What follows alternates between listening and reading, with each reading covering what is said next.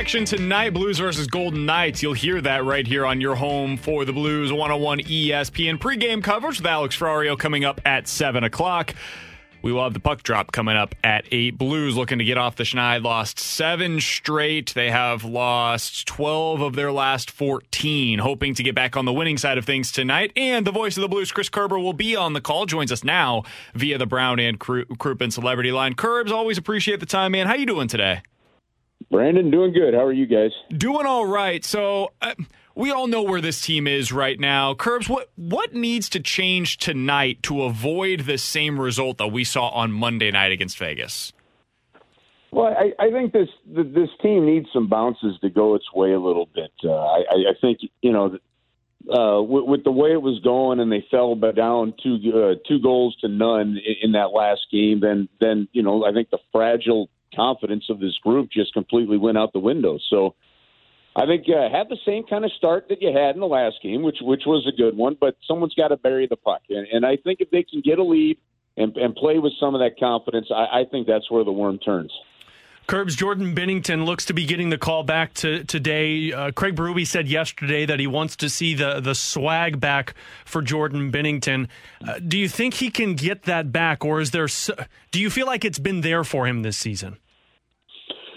Uh, you know, I, I think he he's kind of gone the, the, the same way, uh, pretty much as the rest of this team has gone, uh, with, with that confidence going up and down, and uh, he's he needs to have some of that swag back. He, he's one of the guys that can really kind of get this thing going again, turn around, and give this team a chance at making the playoffs. And um, you know, we've talked a lot about it. That you haven't had a shutout this season from a Blues goaltender. Uh, you have not um, have not had kind of that that huge save at the right time.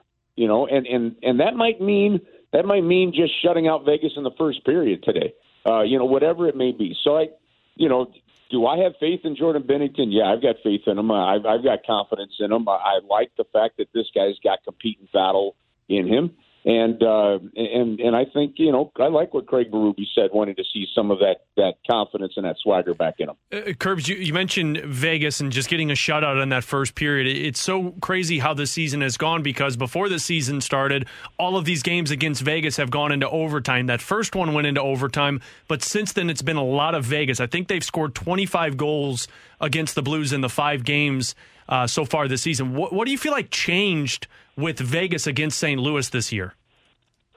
Um, well, yeah, because it was kind of amazing to think that in the first three years uh, of their existence in the league, Vegas had not beaten the Blues in regulation once until this year. I mean, that was it. Really, is kind of phenomenal, especially with as good as as they've been. I, I really think that it's more. It, it's not so much anything that Vegas is doing. I think it's that uh, the Blues getting away from their team game, uh, not defending hard enough in front of their net, not crashing hard enough in front of the other team's net. And uh, we, you know, we spent a lot of time on that post game show the last game talking about those gray areas where where they make a big difference. And um, you know, you know, so for me, it, it, it's more that the the mistakes that the Blues are making have fed perfectly into the transition speed game that that Vegas can play. We're talking to Chris Kerber, the voice of the Blues here on 101 ESPN. Curbs, the Blues have three more games prior to the trade deadline on Monday at 2 o'clock. I, obviously, that this has gotten a lot of attention here in St. Louis and throughout the league. I'm curious, you what do you think? How do these three games play into Doug Armstrong's decisions that he will ultimately make at the deadline? Do you think? Yeah, that's a great question because you know you win these next three games, you could find yourself back in a playoff spot, and um, you know you lose the next three, and you could find yourselves almost uh, you know in an insurmountable di- distance to try and get back into it over over what we got 18 games to go. That will be 15 games after after the uh, after these three games you're talking about. But the one thing we know about Doug Armstrong is you just have to look at his history and how things have gone.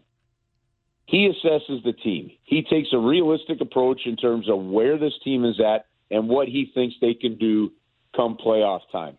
I st- there are probably some moves that you can make that that don't necessarily hurt this team and their chances of making the playoffs and uh, and and there are some moves that if you want to be even more drastic with with changing some things up even more. And the the one thing I constantly go back to is the 17-18 season when he traded Paul Stastny at the trade deadline to Winnipeg.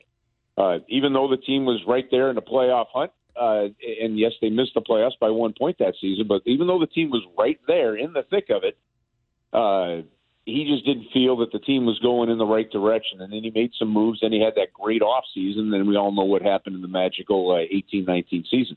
So, uh, you know, for me, if, if I'm handicapping what's going to happen on Monday, I I I would expect that uh, Doug Armstrong to be somewhat active in, in making some adjustments to a team that he doesn't feel has performed the way it should this year. It's an interesting trade deadline too, Curbs, because uh, BK and I talked about it a little bit ago. You know, if the season ended today, the Blues would finish right now 11th at the bottom of the National Hockey League in terms of that draft.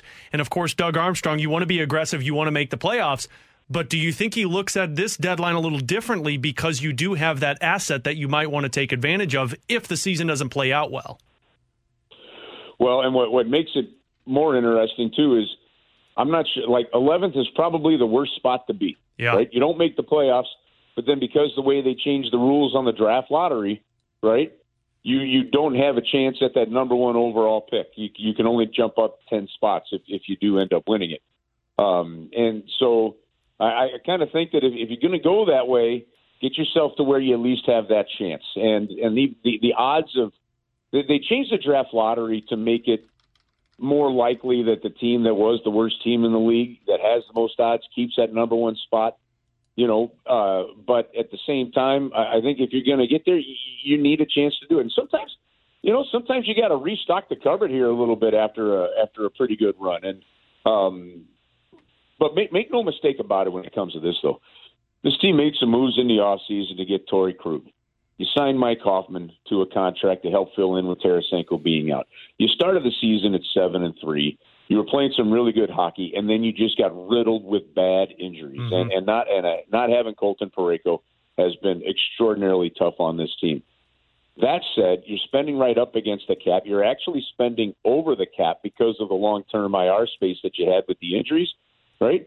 And so missing the playoffs for this team based on all that would be a big disappointment from an organizational standpoint. So uh, part of me says there, there's still some gumption in here to really go at it and, and try and lock down that last spot. The voice of the Blues, Chris Kerber, joining us for just another couple of minutes here on 101 ESPN. Curbs, we did get to see, and it was a, a pleasant surprise on Monday night. Uh, Colton Parayko back on the ice. What'd you think about his game? While, while, acknowledging, of course, that it's it's his first game back, so we're grading a little bit on a curve here. But what'd you think of Parayko's first night back? Well, you know what, it was just okay. Uh, you know, and but I you have to grade on a big curve the way I look at it because after missing 21 games and the type of injury that he was dealing with, uh, you come back in a with a team that's in a fragile state that's struggling, and you're playing the Vegas Golden Knights. I mean, there, there's a lot going on there. I I like the fact that he was back. I loved seeing him out there. I liked his game as it started to go along. He was skating with the puck. You know, I, I don't know if that injury is going to allow him to really unleash a shot the way we normally see, but we need him defending in, in, in the blue zone more so right now than you need him shooting the puck. So, um, you know, on, honestly, I, I, I think it's it would be really unfair to be overly critical uh, of his game of that game, uh, in my opinion. So let, us give him a few to get going. But I, I thought he was I thought he was okay, and I love the fact that he was back. I think it's great.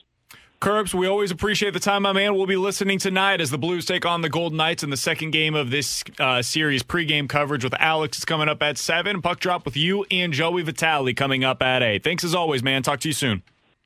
All right, guys. Have an awesome afternoon.